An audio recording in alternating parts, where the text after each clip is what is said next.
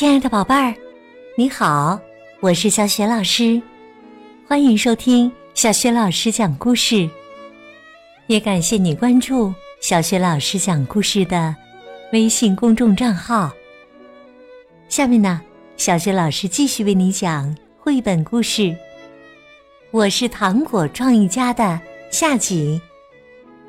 上集啊，我们讲到了，在东华的提议下。爷爷的珍糖公司推出了糯米棉花糖，大受欢迎。可是不久，扎家巧克力公司也模仿制作了类似的棉花糖，而且价格便宜了一半儿。这导致爷爷的糖果公司再一次陷入了危机。什么样的糖果才能打败扎家巧克力公司的棉花糖呢？东华绞尽脑汁。直到在放学的路上遇到了爆米花儿，我们来听一听东华到底想出了什么好主意。我是糖果创意家，下集。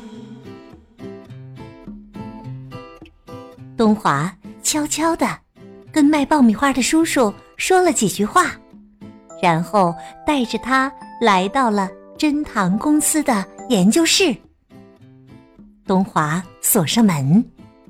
这之后啊，不管白天黑夜，研究室里总传出爆爆米花的砰砰声。珍糖公司的工人们都很好奇，研究室里面到底在发生什么事情呢？这会儿啊。研究室的门缝里又飘出爆米花的香味儿来了。难道以后不卖糖果，改卖爆米花吗？哎呀，爆米花很多人都会做呀，卖爆米花怎么能赚到钱呢？工人们一边发愁，一边又期待着东华从研究室里出来。突然，东华。打开研究室的门，郑重的宣布：“给你们介绍刚刚新研发出来的蓬蓬糖。”说着，他把蓬蓬糖分给大家。蓬蓬糖看起来像爆米花，可是啊，一放进嘴巴里，它就会慢慢的融化，留下满嘴的甜香味儿。爷爷问东华：“哎呦，这是怎么做出来的呢？”把糖放进爆爆米花的机器里进行制作就行了。听到这么妙的创意，大家立即鼓起掌来。真糖公司很快就开始销售起蓬蓬糖来。蓬蓬糖真是太受欢迎了，连大人们也喜欢吃它。蓬蓬糖打败了家家大棉花糖。可是不久啊，那家扎家巧克力公司也推出了差不多的蓬了糖，并且它的价格只有蓬蓬糖的一半儿。人们。都去买便宜的蓬了糖了。珍糖公司再一次遇到了困难。东华问爷爷：“爷爷，这家巧克力公司的蓬了糖怎么那么便宜呢？”因为那是用化学物质合成的呀。东华听了。很生气，唉，爷爷叹了一口气。珍糖公司的工人们也忧心忡忡的。哎呀，无论我们做出多么好的产品，马上就会被人模仿。是啊，这家巧克力公司也太坏了。这样下去，我们公司是不是要倒闭了呀？爷爷对东华说：“东华呀，你研究上需要什么东西，我都会帮你准备。我们再做新的糖果吧。东华早就想出一个好办法了，他在爷爷的耳边小声的说了出来。爷爷边听边点头，嗯嗯。过了一天呐，东华带着同学们来到珍糖公司。四十多个孩子在研究室里面一起玩啊闹啊，他们尽情的吃糯米糖、棉花糖和蓬蓬糖。有的孩子还动手做起了自己想要的糖果。珍糖公司变得像游乐场一样热闹。工人们说：“孩子们，去操场上玩吧，这儿不是你们玩的地方。”爷爷立即摆手说：“咦，这些孩子都是我们的小小研究员呢，别打扰他们，别打扰他们。”孩子们每天都挤在研究室里，玩的可开心了。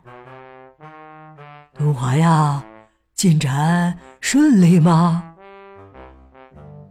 每次爷爷问东华，他总是这样回答：“还不错，不过还要再等等。”东华跟同学们玩的时候，一想出好点子，就把它记在小本子上。没过多久，小本子就被写得满满的。终于有一天呐，东华把小本子拿给了爷爷。我要做完全不一样的糖果，这次能成功吗？一定会成功的。东华和爷爷制定了一个秘密计划。爷爷用大围墙把珍糖公司围了起来，谁也看不到里面。工人们聚在一起，开始做秘密产品。谁也没看过、没听过、没吃过的新产品。等到大大的仓库里堆满了秘密产品之后，爷爷把大家召集起来。制造部，产品都按计划制作完了吗？搬运部。一百辆货车都借来了吗？广告部，电视广告都准备好了吗？销售部，秘密产品的销售商店都确定下来了吗？是，都准备好了。大家大声回答。货车满载着秘密产品从珍堂公司出发了。电视上。开始播放珍糖公司的广告。无聊的时候吃吃它吧，您的新朋友——鸟声糖。人们把鸟声糖放进嘴里一吹，果然发出了鸟叫的声音，把真的鸟儿都吸引了过来。鸟声糖飞快的卖光了。不出所料。扎家巧克力公司也模仿制作了鸟声糖，可是啊，珍糖公司不给扎家巧克力公司模仿的空，不间断的推出新的糖果。你看，电视上又开始播放珍糖公司的新广告了。伤心的时候吃吃它吧，让你做美梦的糖果。给吵架的朋友吃吧，让嘴巴没空吵架的糖果。人们现在终于知道哪家公司才会做真正的好糖果了。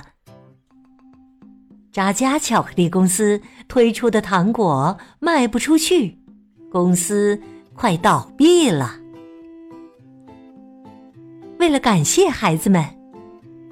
珍堂公司给孩子们建了足球场和游泳池。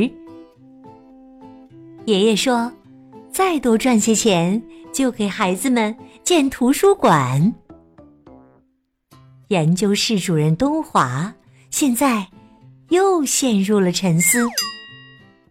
这次我要做让爸爸妈妈听我的话的听话糖。